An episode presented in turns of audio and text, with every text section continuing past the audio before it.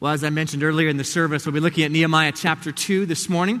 So I want to encourage you to turn your Bibles to Nehemiah 2. If you're looking at the Pew Bible, it's found on page 398. Nehemiah chapter 2, verses 9 to 20, we'll be looking at. Well, the world around, around us that we live in is full of mysterious realities, isn't it? And oftentimes in that mystery, we find two things that we run across that are both true at the same time and yet appear to contradict each other. So, for example, scientists have taught us that light is made up of both waves and particles at the same time. So, we have light waves and light particles. Two things that seem to contradict each other. How can light be both of those things at the same time? And yet, it is. The scientific reality seems to contradict itself. There are others examples of this, such as how our universe is limited by both time and space. And yet, no one has ever been able to reach the physical spatial edge of the universe. But all of us every day feel the limits of time. Two things that are both true that somehow seem to maybe contradict each other. Well, a lot of these things are mysterious beyond our ability to truly understand them. The book of Nehemiah, the story that's laid out for us, presents us with two very important biblical truths that are both entirely true and yet appear to contradict each other. Those two truths that we see running throughout the whole book of Nehemiah are the divine sovereignty of God and human action, human activity. You see, Nehemiah, when we look at this book this summer, what we see is we see a worldview that places God right at the center of everything that happens in this world. And at the same time, in Nehemiah, we see a person who feels that his actions are absolutely necessary to bring about God's work in this world. The divine sovereignty of God and human action and participation. Two seemingly incompatible truths and those two truths will run through Nehemiah like cords that are kind of woven through each other, wrapped around each other throughout this entire book. I want to just briefly show you so far in our series how we see these two things being played out. So if you have your Bibles open, you can look at chapter 1, verse 5, and chapter 2, verse 4, which Todd preached on last week. You see that Nehemiah, when he prays, he prays not just to any God or a God, but he's praying to the God of heaven. Both times when he's praying there. And then in verse 11 of chapter 1, Nehemiah is underlining for us that he was the cupbearer to the king, strategically placed in this important position by God. In chapter 2, verse 9, Nehemiah explains that the good hand of God was upon him. And so it's like the theological heartbeat of this letter God is sovereign. God is sovereign. God is sovereign. It's beating over and over and over again. So it's almost as if Nehemiah, what he does is he takes us behind the curtain of a magic show. And he says, here's how the magic tricks work. And when he takes us behind the curtain, what we see is that the God of heaven is sovereignly working over everything. He is not distant, he is not far off, and in fact, in him we live and move and have our being is the words we affirmed at the beginning of our time together this morning. And while God is sovereign in this world, which Nehemiah expresses, he also shows us that God's sovereignty is not at loggerheads with human activity and participation. See, in the person of Nehemiah, we see a man whose deep and expansive view of the sovereignty of God he knows that nothing is random, nothing's by chance. This, this deep, expansive view of the sovereignty of God doesn't paralyze him. In fact, the sovereignty of God frees Nehemiah. It's a freeing thing for him. Sometimes we can think that the sovereignty of God, the fact that God controls all things, is an excuse for us just to say, well, it doesn't really matter what I do or don't do. God's plans are just going to happen no matter what. Not for Nehemiah. Nehemiah knows that the sovereignty of God is not a paralyzing thing, it is actually a freeing thing for him. God is sovereign, and yet there's human responsibility and action. So, this morning, as we look at these verses in chapter 2, we're going to explore how Nehemiah's expansive view of God frees him to plan and participate with God in the face of opposition. That's what this, uh, these few verses are about. Nehemiah is planning and participating with God in the face of beginning opposition. And so, tucked in this incredible narrative, I, I hope that you're captured just by the narrative of Nehemiah itself. And tucked in this little narrative are at least three things we're going to learn about the sovereignty of God and human responsibility. They've been really meaningful to me this week as I've looked at these things, and I trust they'll be meaningful to you as well. The first is in verses 9 to 16. So let me read for us 9 to 16 of chapter 2. Then I came to the governors of the province beyond the river and gave them the king's letters. Now the king had sent with me officers of the army and horsemen. But when Sanballat the Horonite and Tobiah the Ammonite servant heard this, it displeased them greatly that someone had come to seek the welfare of the people of Israel. So I went to Jerusalem and was there three days. Then I rose in the night, I and a few men with me. And I told no one what my God had put in my heart to do for Jerusalem. There was no animal with me but the one on which I rode. I went out by night by the valley gate to the dragon spring, to the dung gate. And I inspected the walls of Jerusalem that were broken down and its gates that had been destroyed by fire. Then I went on to the fountain gate and to the king's pool, but there was no room for the animal that was under me to pass. Then I went up in the night by the valley and inspected the wall. Then I turned back and entered by the valley gate and so returned. And the officials did not know where I had gone or what I was doing. And I had not yet told the Jews, the priests, the nobles, and the officials, and the rest who were to do the work. Well, let's look at this together. Verses 9 and 10, what we see is that Nehemiah has left Susa and he travels to the province beyond the river. Now, the distance, the physical distance between Susa and the province beyond the river was roughly 750 miles. so, in a car, you're going to take a road trip that would take us maybe 10 hours, depending on how fast you drive. But on a horse, of course, it's going to take much, much longer and be much, much more painful. If you ever experienced the aches and pains of a long road trip, getting out of the car after a few hours, the aches and pains of riding on a horse for 750 miles would have been much worse. It's nothing compared to that. This is a long way from Babylon. And, and on his way, he's being escorted, it says, uh, by a convoy of the, the king's officers and the horsemen. And he enters into the province beyond the river, and he delivers these letters of recommendation that the king had written for him and gives them to the governors. Most likely, the characters of Sanballat and Horonite of verse 10 were some of these ruling governors of the province who these letters were delivered to. The content of these letters we know is in verses 7 to 8 of chapter 2. So we know what's in the letters. You can look at that with me. The letters there from the king granted Nehemiah permission to be in the province beyond the river. But more shockingly to Sanballat and Horonite, the letters actually gave Nehemiah access to the timber of the king's forest.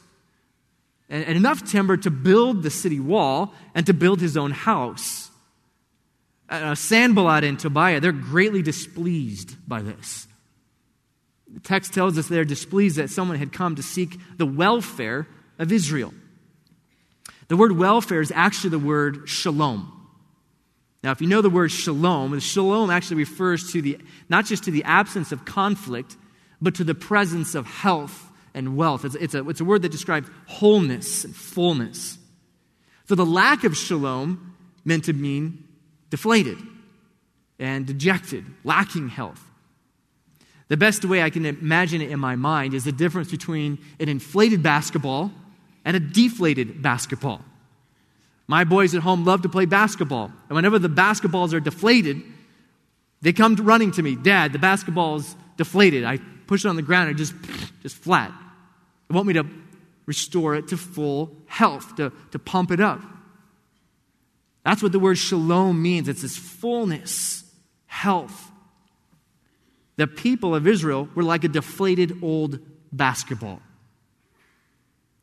And Sanballat and, and, uh, and uh, Tobiah here, they're upset that someone had come to, to restore this welfare to Israel. They would have been happy for Israel to remain deflated and for their city to remain in, in ruins and just wrecked. The reason is that their continual oppression and their continual just kind of pushing down meant that the nation of Israel would not be a threat to King Artaxerxes. So, as long as they're a nothing nation, the reign of King Artaxerxes is, is fine, it can continue on. So, they want the people of God to remain beaten down, downtrodden, a laughing stock. And so we see that there's this opposition almost immediately when Nehemiah gets there. But the opposition that's mounting kind of in the background is really only known to us as the readers. Because the people of Israel, they don't even know that Nehemiah is there. They're clueless to what he's doing there. And so we know this opposition is mounting. It's going to be further explained in chapter 4 next week. But there's this opposition growing. And so in verses 11 to 16, what Nehemiah does is he privately inspects the ruins. If you look over at verse 3 of chapter 1, what we see in chapter 1, verse 3 is that Nehemiah has only heard about the destruction. He heard it from his brother Hanani. He hasn't actually seen it with his eyes. And so when he travels there, he investigates, he inspects everything secretly. He looks at the destruction for himself. And I love this scene in verses 11 to 16. I think I love it probably because I've seen one too many movies that have warriors going into like a battle scene and inspecting things. But my imagination, my imagination kind of takes over at this point. And so in my mind's eye here, I picture Nehemiah in the darkness of night. It's repeated three times in these few verses that everything he's doing is in the night. So it's a reference to it being done secretly. But here I picture, picture Nehemiah in the darkness of night, and he, he puts his cloak over his head to disguise himself, and he jumps up on his horse, and he darts through the city of Jerusalem. There's nobody around. There's no sounds except for the sounds of his horse hooves pounding on the streets, on the rubble. No sound except for the snorting of his horse. I can see the steam coming out of the, the, the horse's nostrils as the horse tries to catch its breath from darting around. I can hear Nehemiah's leather gloves squeezing together on the reins of the horse as he, as he goes to the, the valley gate and the dragon spring and he checks out the sewers. That's the dung gate. He goes everywhere. And at one point, you can see in verse 14 that he has to get off of his animal because there's no room for the animal even to pass. The place is a wreck. And so he, he inspects it quietly all around, and he goes through the eastern portion of the city and down the southern portion. He actually doesn't even make a full circle around the whole city. The places that he mentioned that he goes to are just in certain locations. But Nehemiah has seen enough. I often wonder what type of emotions were racing through Nehemiah's veins at this point. We know from chapter 1 that when he heard about all the wreckage, he was mournful and he was weeping, he says, for days in verse 4. And for four months, his sorrow was building and mounting to the point where he could no longer hide it from the king. But now, as he observes it with his own eyes, I wonder if those emotions of weeping and mourning and sorrow turn into intense drive and passion no longer sad. But now it's time to get after the work. So he gains this realistic perspective of the work that needs to be done, and his belief in God's leading hand increases, and his desire to rebuild the walls reaches a level of urgency and immediacy. Most of us will never forget when President Bush visited the scene of the Twin Towers after 9 11. You might remember President Bush visiting there, and uh, he's not necessarily in a tie and a suit, but he's got a jacket on, and he ta- climbs up on top of the rubble with a megaphone. And he addresses the workers, encouraging them that we're going to rebuild and we can do this. It's an interesting image of a, of a leader visiting a place of catastrophe to gain a perspective on actually what does it look like on the ground. And sometimes our country's uh, leaders will do that to, you know, for political reasons They could have just stayed in their office and heard the report or seen pictures of it. But most time it's done to gain an accurate perspective of the work that needs to be done. So here's Nehemiah inspecting the work. What does it actually look like on the ground? What needs to be done? He knows that God has put him in the strategic location in Susa. God's favor and blessing was upon him. And in verse 11, what we see is that Nehemiah says, even the idea to rebuild the city is not his own. It says there in verse 11 that God put it in his heart to do this for Jerusalem. So Nehemiah's view of the sovereignty of God is so expansive, so large that he even includes his mental capacities. The idea is not even his own, it came from God. His understanding of God's involvement in this world is so expansive. He's prayed, and he could have stayed where he was in Susa. But his understanding of the sovereignty of God freed him up to make plans and investigate. And so he goes. Nehemiah perfectly shows for us how the sovereignty of God frees us to make plans and investigate his work in this world. That's the first thing I want us to see about how these two truths kind of weave together as we see Nehemiah and, and what he was doing and his belief in God. How these two truths of God, the divine sovereignty of God and human action kind of weave together. God's sovereign rule in this world frees us to plan and investigate his work. God has purposely placed you here in Wheaton. Maybe you don't believe that, or maybe you wonder why you're here in Wheaton. But God has purposely placed you here, and He's purposely placed you in your workplace, in your family, on the street that you live on. He's purposely placed you on your sports team or on your son or daughter's sports teams, at your school. Wherever you are planted and wherever you are put, God has put you there. And He has work to do in the arenas and the spheres of influence that He has put you in. Your life isn't random. Your life is not a season, no season of your life is, is a waste of time. And so perhaps you've moved here to Wheaton in the past year or so, and you're wondering, what are you doing here? Or perhaps God is, is, is moving you on from your workplace right now and you're, you're looking to see a different job in a different state and you're wondering, why? What is that going to look like? What is that about? Let me encourage you that God is the one who is sovereignly moving you around. Your life is not random, He has work to do in and through you. Or perhaps God is giving you an idea for a specific area of ministry that you have a deep passion for. Perhaps God has put on your heart a particular person or a particular family in your sphere of influence that you say, that family is in need. Will you carefully plan and investigate that? Knowing that God is sovereign, knowing that He's put you in the places that He wants you to be, will you plan and investigate His work? You know, it takes guts to move towards need, doesn't it? Pastor Augustine explained that to us last week.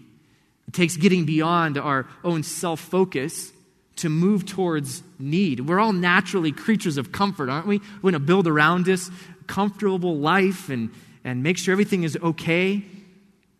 So we have to get beyond those desires of fulfilling our selfish, sinful desires for comfort. And sometimes we need to move towards need. You see, when we understand the sovereignty of God, and His action in our lives, we are free to plan, free to investigate where He is at work. When we see a need, we always have a choice, don't we? We can move towards it or we can move away from it.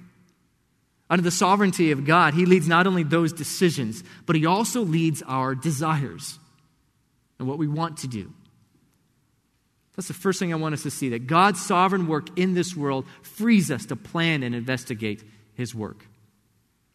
The second thing is in verses 17 and 18. Let me read these verses for us. Nehemiah goes on, and now he's addressing these Jews, and he says, Then I said to them, You see the trouble we are in, how Jerusalem lies in ruins with its gates burned. Come, let us build the wall of Jerusalem, that we may no longer suffer derision. And I told them of the hand of my God that had been upon me for good, and also the words that the king had spoken to me. And they said, Let us rise up and build. So they strengthened their hands for the good work. Now, it's valuable for us to understand how this story kind of fits together, the different components to it. You see, there was a remnant of Israelites who had survived the exile and we're living in this province beyond the river. We see that in, in verse 3 of chapter 1. So Nehemiah doesn't go back 750 miles to Babylon to tell those Jews about what's going on. He tells these Jews who are living right outside Jerusalem in this province, and they were probably living in some kind of shanty town that they had created. So, this group of Jews is not living in Babylon. They're right there. And it is these Jews that are troubled, these Jews that are ashamed. It's these Jews that Nehemiah addresses after this private investigation of the city. They were the ones who were beaten down, living in shame. And so in verse 17, we see that Nehemiah gives them a clear call in verse 17 to come and build the walls. It's a call to get up and participate with what God is doing to take up the hammer, to stir the cement, to get dirty, to get sweaty, and to rebuild. But Nehemiah has his work to cut out, to do for him, doesn't he? Whenever there's a group of people that are demoralized or kind of beaten down, how do you motivate a group of people who is in that state? Nehemiah's got some hard work to do to, to get these people to actually get up and build. The text tells us there are at least three things that Nehemiah does to motivate them. The first is in 17. So we see in 17 that he appeals to their sense of identity as God's people. He says, Come, let us rebuild the walls of Jerusalem. Why? So that we may no longer suffer derision. The word derision means laughing stock. The nation of Israel, those Jews that are there, had become a laughing stock. They were a joke of a nation. Everyone around them was making fun of him, being ridiculed by everybody. So Nehemiah appeals to their identity and says to them, Let us no longer suffer derision. Let us no longer be the laughing stock of the nations. They are God's unique people, his set apart people. And if they rebuild the city, they'd be reestablished as God's people in God's place, no longer suffering derision, no longer being laughed at. So he appeals to their sense of identity as God's people in God's place. The second thing he does is in verse 18. He motivates them by telling, telling them how God's hand had been upon him for good. So that's one more way that Nehemiah describes how God had been at work, uh, sovereignly at work, orchestrating these things. So, for God's hand to be upon Nehemiah, wasn't a, a heavy burden of like wrath or guilt. It was actually God directing everything, like a, like a, a maestro at a symphonic orchestra. The guy up front who's directing all of it, getting this piece together, that piece together, making sure it all fits together. God is the one who's directing all of this, moving pieces around to make something beautiful. He tells them probably of all the events that had happened in the month of Chislev all the way up to the present day. This is how God had been at work. That's how he motivates them. I don't know about you, but for me, one of the highest motivating factors in my life to participate with what God is doing is when I actually see him putting pieces of a puzzle together in a way that is absolutely humanly impossible. We see this a lot of times with our missionaries and uh, of, of support raising and how God opened a door here and He opened a door there, and all of a sudden, all the pieces are lining up together. That's motivating, isn't it? When you see, wow, something happened that only God could do. That's how Nehemiah motivates them. God's hand had been upon him. And so Nehemiah says to them, Behold our God. Look what he has done. The third thing he does is at the end of verse 18. He motivates them by telling them all that the king had spoken to him. And so he's appealed to the heavenly realm, saying, God has been at work, God's hand has been here, And now he appeals to the human level and says, This is how I know God has been at work. The king's favor has been upon me. The king has made decisions to let me go and rebuild. And you see how these two things are coming together. God was clearly leading through the decisions of the king to let him go. And now Nehemiah says, Let us rise up, let us participate in God's work. Those are all really motivating factors for them, and I hope they're motivating for you. As you see things that are going on in your life, that you would say, God, how are you at work? Let me see your work. And let those things come up so that you can say, I will rise, I will build. We don't know how long Nehemiah's speech actually was. But their resounding response to him is, We will rise. Let, let us rise up and build, they said. And so their hearts are revived. They see how God has been at work and, and they're inspired. They want to put their hand to the plow, they want to get after it together with him.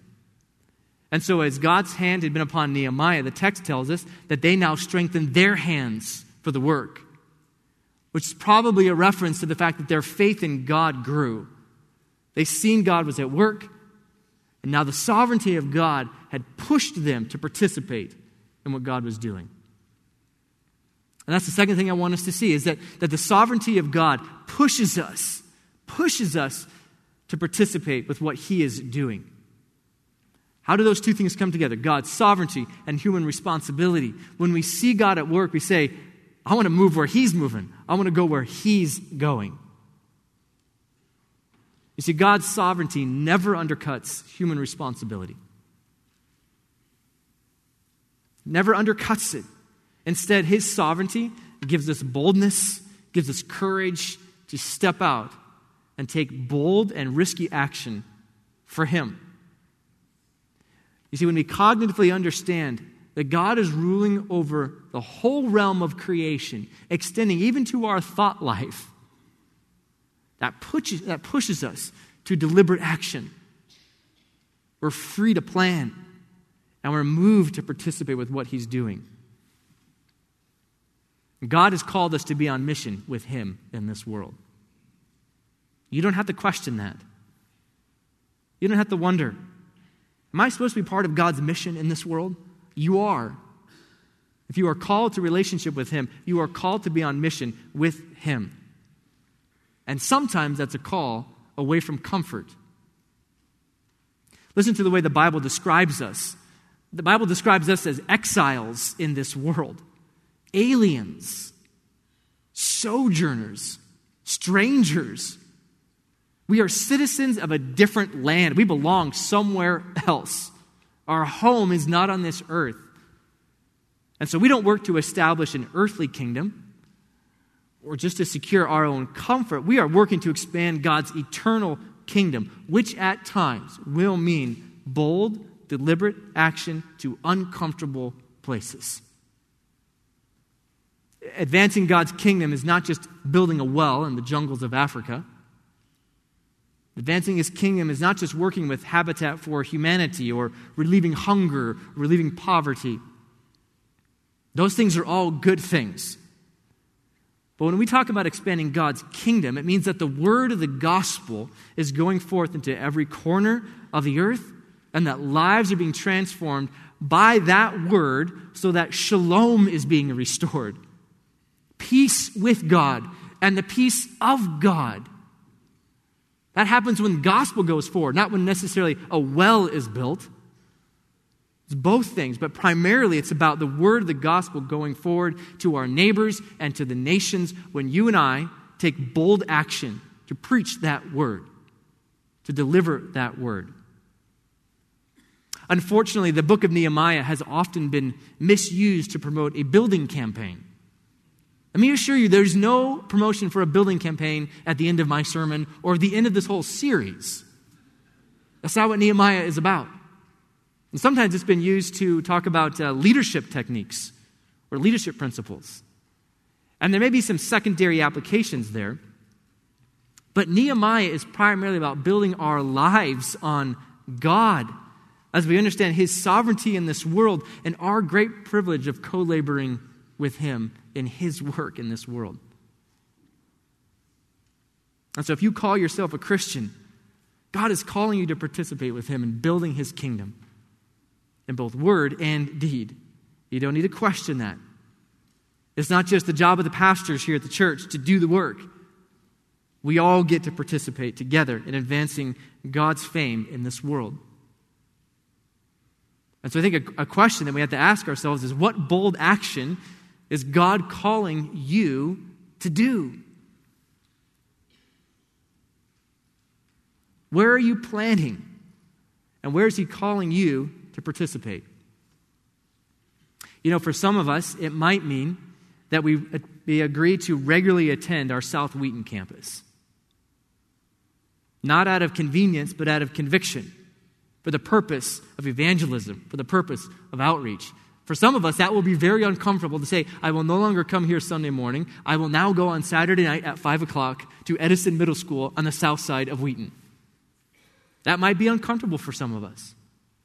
But perhaps God is calling you out of conviction to do that. Perhaps for some, it will mean starting an evangelistic Bible study in your workplace. Bold action, a scary action. Maybe for others, it will mean inviting a neighbor into your home who you know is hurting, or inviting the new mom down the road into your home to encourage her. Maybe for others, it will mean finally having that spiritual conversation with the person you see at the gym that you work out every single day, opening up your mouth you see, God's sovereignty never undercuts our need to plan and to participate and to do our part in advancing God's kingdom. We get the joy of participating with what God is doing under His sovereignty, right where we are, right where He's put you. God's sovereign work in this world pushes us to actively participate with Him, it doesn't paralyze us. The third thing to see is in verses 19 to 20. Let me read these for us. But when Sanballat the Horonite and Tobiah the Ammonite servant and Geshem the Arab heard of it, they jeered at us and despised us and said, What is this thing that you are doing? Are you rebelling against the king? Then I replied to them, The God of heaven will make us prosper, and we, his servants, will arise and build.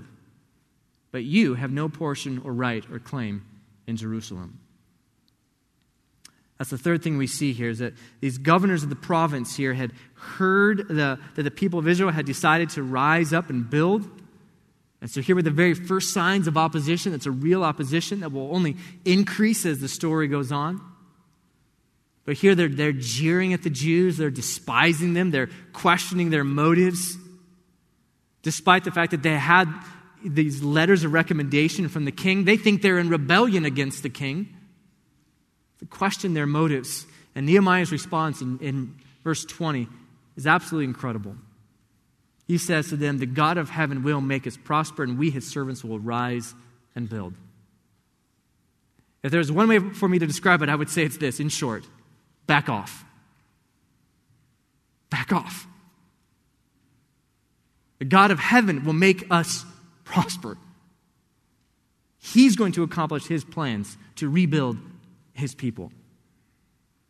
The God of heaven is unstoppable. He cannot be stopped. And his rebuilding of his people cannot be stopped no matter how much opposition or how many enemies there are that rise up against his work and try to stop it. He cannot be stopped. These enemies have no right, they have no claim in Israel because they are outsiders. They mock the people of God now, but one day they will be derided and mocked by God. Reminds us of Psalm 2. Listen to the words of Psalm 2 right at the beginning. The psalmist writes, Why do the nations rage and the peoples plot in vain? The kings of the earth set themselves and the rulers take counsel together against the Lord and against his anointed, saying, Let us burst their bonds apart cast away their cords from us. Now, listen to how God re- replies to them He who sits in heaven laughs. The Lord holds them in derision. Then he will speak to them in his wrath and terrify them in his fury, saying, As for me, I have set my king on Zion, my holy hill. Enemies of God will rise up and plot against his plans, but he cannot be stopped. Listen, friends, God is at work in this world. Whether you see it or whether you don't see it, whether you believe it or just don't want to believe it at all. God is at work in this world. And those of us that call on Jesus as Lord and Savior, you and I are part of this worldwide movement of God. And not just any God, it's the God of heaven. And He cannot be stomped out. He cannot be stopped, both now or forever. He will not be stopped. The Lord is on the move. He's been on the move for a long time. And his sovereign reign over this world, over this creation, means that what he plans to do is going to happen. It will happen. At the cross of Jesus Christ, it appeared that the enemies of God had won. They murdered Jesus, they killed him. And for a moment in time, it appeared that they would get away with it. But their plans to murder Jesus were part of God's sovereign, unstoppable plan to secure our redemption, our forgiveness, our eternal home. That's part of God's sovereign plan. Enemies rise up, want to destroy Jesus, but he cannot be stopped, no matter how much they want to try. Even when the people of God are ridiculed and laughed at for their faith, God cannot be stopped. There will be a day when Jesus Christ returns and a return for his bride, and we will reign with him forever in glory. The communion table before us this morning reminds us that the death of Jesus Christ secured our greatest need. The victory is Jesus's, it belongs to him. His sacrificial death on the cross secures our eternal security, our eternal home forever. And so, as we take communion this morning, let us be reminded that God's sovereign rule in this world means that he cannot be stopped. He wasn't stopped at the cross, and he cannot now be stopped. Let's pray together.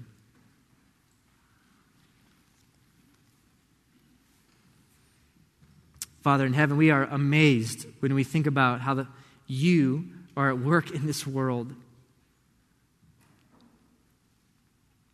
Too many times, Father, we think that uh, our life is just a set of random activities and a set of events that there's nothing really it's moving towards.